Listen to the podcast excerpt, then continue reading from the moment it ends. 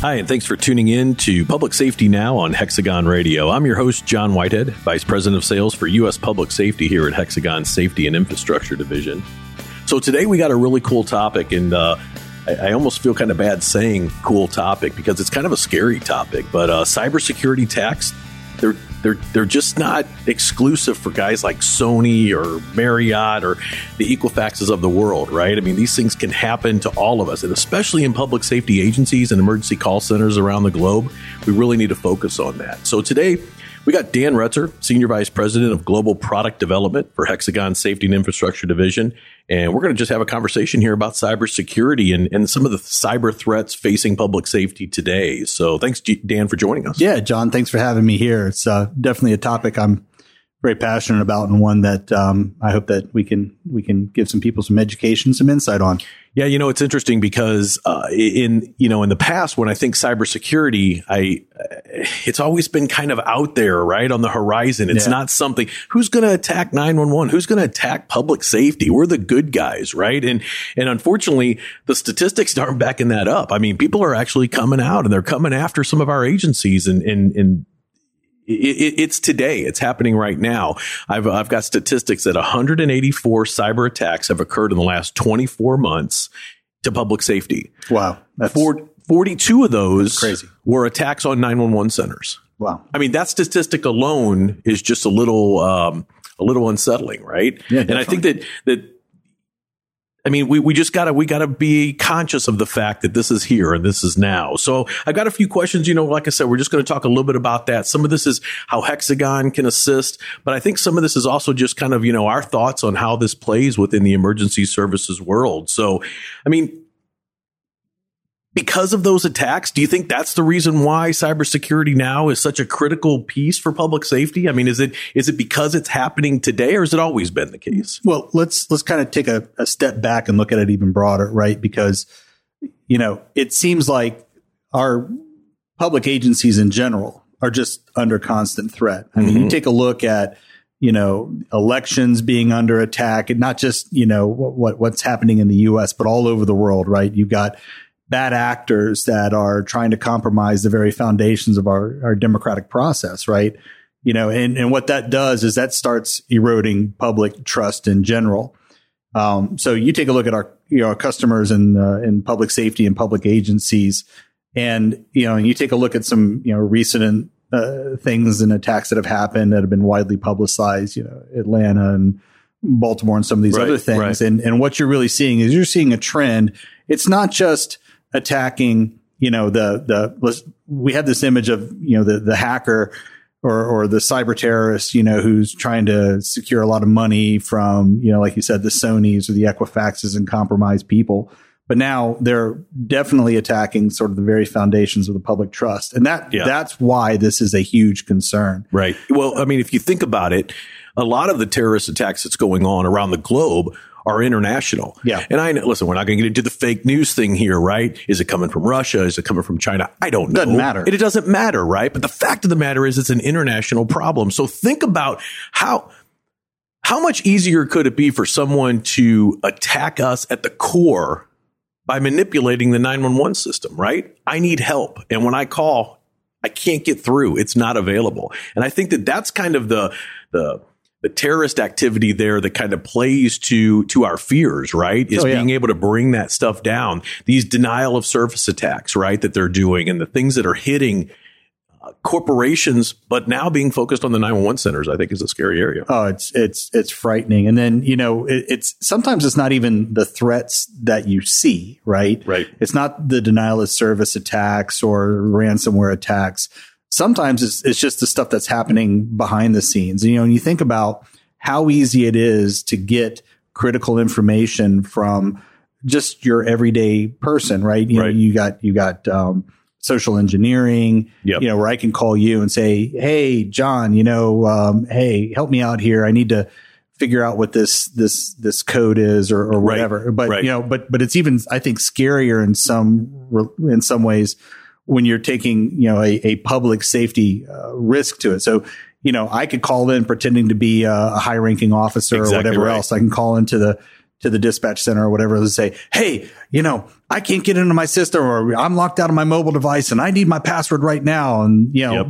You, you, know, people are kind of trained to react exactly right. certain, yeah, to people in authority. Right. Yep. And, and so, you know, I don't want to be that guy who's like not given, you know, the, the, the, commander or whatever else the access that they're asking for. Right. And, and again, and, and, and, not to interrupt you there, but the example is you got a, a, a dispatcher sitting there in a radio, you know, in a radio room someone says, Hey, I'm talking to the sheriff. He needs him to reset that password. I mean, you do that, right? I mean, it, it, it's the emotional hit that, that we worry about, right? It's one thing, you know, I, I've, I've seen where they say the, the biggest threat to public safety when it comes to cybersecurity is that the legacy equipment that we have in place, right? All of these, all of this old networking and old servers. And, you know, I've, I've heard the stories of, you know, people doing network checks and they're finding all of these things that are attached out there or they're allowing a, a hole in a firewall, if you will. These are all uh, points of access. That, that's one area, but the personal attack on it, it's yeah. an interesting dilemma for sure. Well, you know, and, and, I'm kind of glad you brought up sort of the infrastructure side and the legacy side as well, because I think one of the other really um, hidden areas of vulnerability that people may not always be aware of too is is even vulnerability in the products um, that and the platforms that our systems are built on. Right.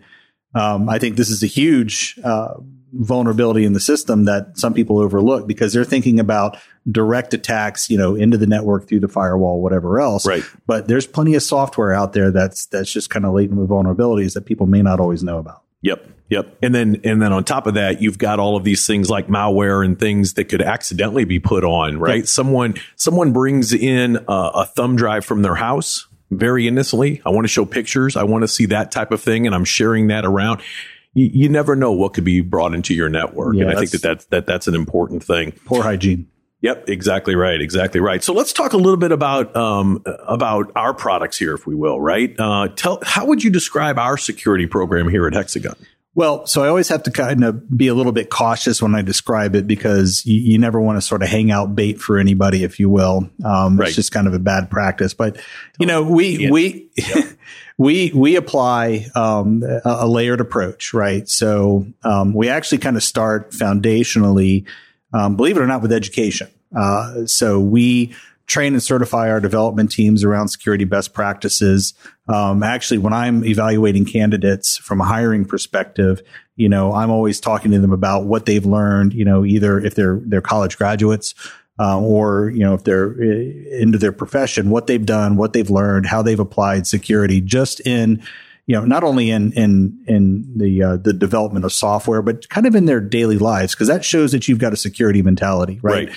You know things like don't use the same password on two different sites and all this other stuff, just basic stuff, right? Right. Um, but it's layered in that regard we have a heavy focus on automation, uh, where we're using uh, tools from the industry to basically kind of uh, eliminate the human element, if you will, right? From you know overlooking or saying things like, "Oh, well, that's just a false positive. I'm going to move on," because there's no false positives in security. I'm sorry. I mean, right. that's just fundamental. You have to you take know, everything serious. You have to take everything serious. Yep. No, I'd agree. Um, and you know, we, we kind of, and I hate using this because it is a little bit like a, a, house metaphor, which tends to be overused. But, you know, I talk about the foundation being training. We kind of got four walls that we put up around this as well, around, um, around governance. So we have a, a strong policy based around ISO standards, you know, right. to help really kind of guide the way that we do things, right? Kind of our rules for how we build software. Um, we have, um, you know, a, a construction wall. So, you know, really kind of a, a very interactive uh, process by which the developers take ownership in the security process, right? So nice. it's uh, very, very informative to them, and it's it's kind of part of what they do.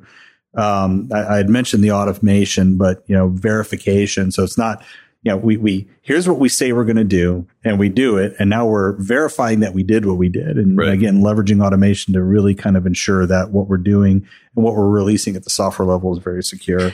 And then the operations piece, which is kind of tying it all together and ensuring that stakeholders, like, you know, uh, quite honestly, like your team, you guys kind of know what's going on on the sales side and the client relationship side. Sure. Our customers are advised and aware, and, and we're advising people, you know, globally within Hexagon as to, you know, here's what's going on, here's what we're finding. And, and we're really, it's a collaborative process, but the operations piece kind of brings it all together again. Nice, nice. So it's really a holistic approach here internally. It's something that, that all Totally. of your, all of your team are really working towards and kind of marching in, in Yeah. unison with. It Well- sounds like that's nice. And, and the thing that you have to understand is that our goal is to make each successive release of our product more secure than the last. Right. Right. And so it has to be organic and it has to be evolving because the bad guys, you know, the bad guys are getting smarter. Yep. Um, and they're attacking us in more, you know, in, in interesting ways and attacking our customers and, and quite, as I mentioned, you know, kind of the public trust.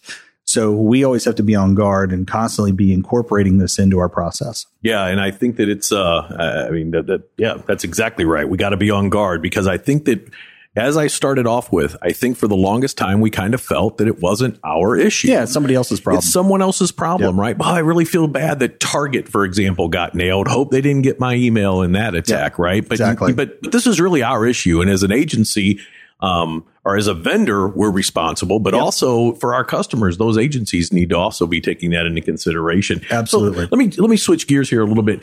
Tell me how you'd respond when someone comes to you and says, you know, I don't have time to upgrade or, or stay current with my releases. You know what? I got enough going on. I, I- I'm in a 911 center. We're busy. yeah. How do we deal with that? So can you can you afford to not be operational? Yep. I mean, again, that's that's kind of that's what it boils down for Bottom me, line. and I think that the evidence points that that is a very real um, and very tangible uh, danger here, right? Yep. So you know, look, I, I'm not trying to plant the seeds of fear and and kind of drive. You know, it's it's really kind of be you know be realistic about the what the risks are. So you know what we try to do as a software vendor and a provider of our solutions is we try to advise people kind of what the risks are based upon um, you know the age of our solution and everything else. You know, so you know really again the answer is is that if you can afford to take risks right if you can afford to lose control of your environment and Right. have somebody hijack you if you can control you know or, or if you can um, risk you know having somebody take uh, control of your data of your data taking control of your operations then you know that sounds great but i don't believe that we can do that and i don't think our customers can either Yeah, I agree. And I don't think anybody wants to be on the front page of any paper. Yeah. And right. Um, that, that's, a the very true point. But uh, look, here's the deal. I understand that these are large scale, complicated software systems. Mm-hmm. Okay. And again, if you can't, if, if you can't upgrade, if you will, or, or stay current on the product releases, at the very least, you need to make sure that your network infrastructure, that your firewalls and all, everything else, that you're taking the right approaches there. And look at the platforms as well. You know, Microsoft is all, constantly releasing patches to their their um, their operating systems, you know, and, and Cisco's constantly issuing patches to their firmware. You know, we constantly issue patches to our software as well. So, uh, you know, I would advise people to just weigh the risks, weigh the um, the overall effort of, of creating that upgrade and, and or uh, approaching that upgrade, and see is that something that you can truly afford. Yeah, I, I would agree. There's uh if you do some searching around out on the internet, right? There's a, a cheap cybersecurity engineer. His name is uh, Vern Mosley, and he's got a great quote. And he said that the public safety should take a lesson from the airline industry.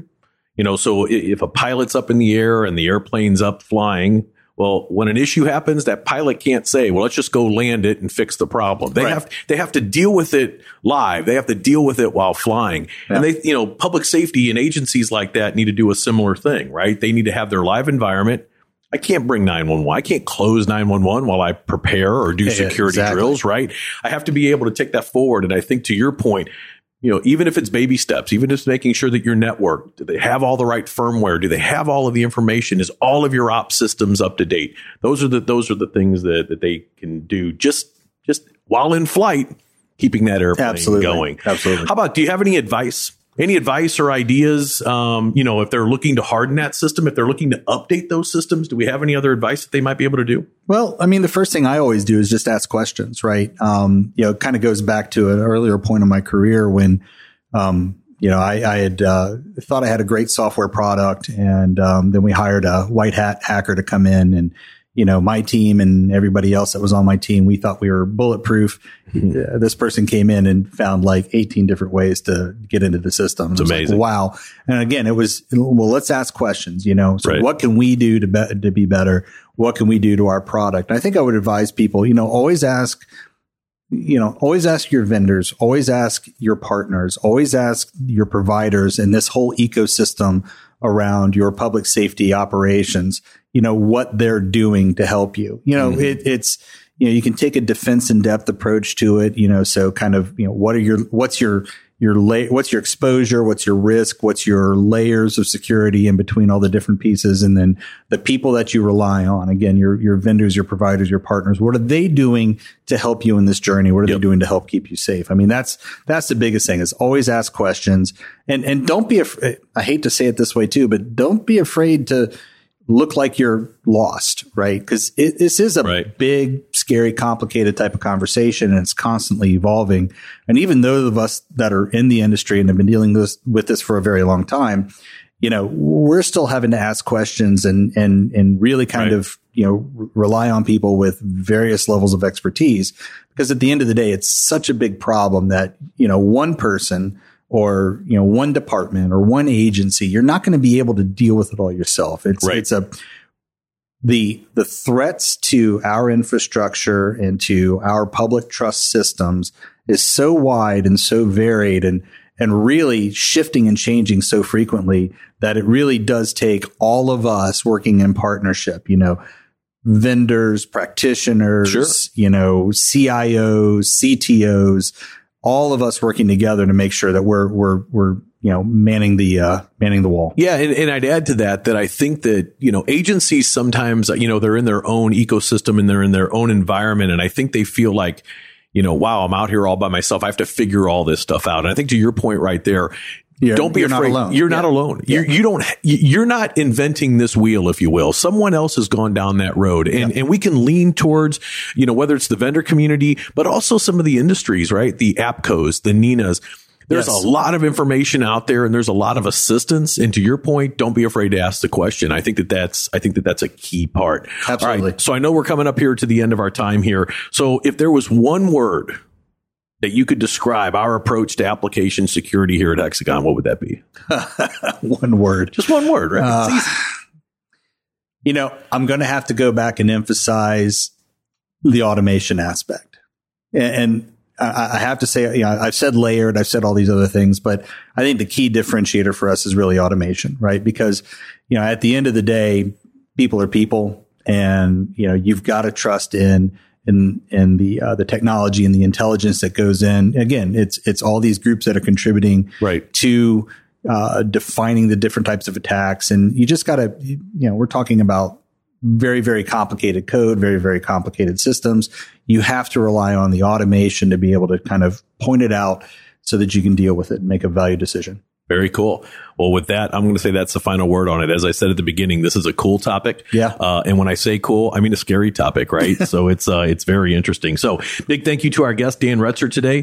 For more information about today's topic, please visit www.hexagonsafetyinfrastructure.com. And to listen to some of our upcoming episodes or learn more, visit hxgnspotlight.com. And thanks for tuning in.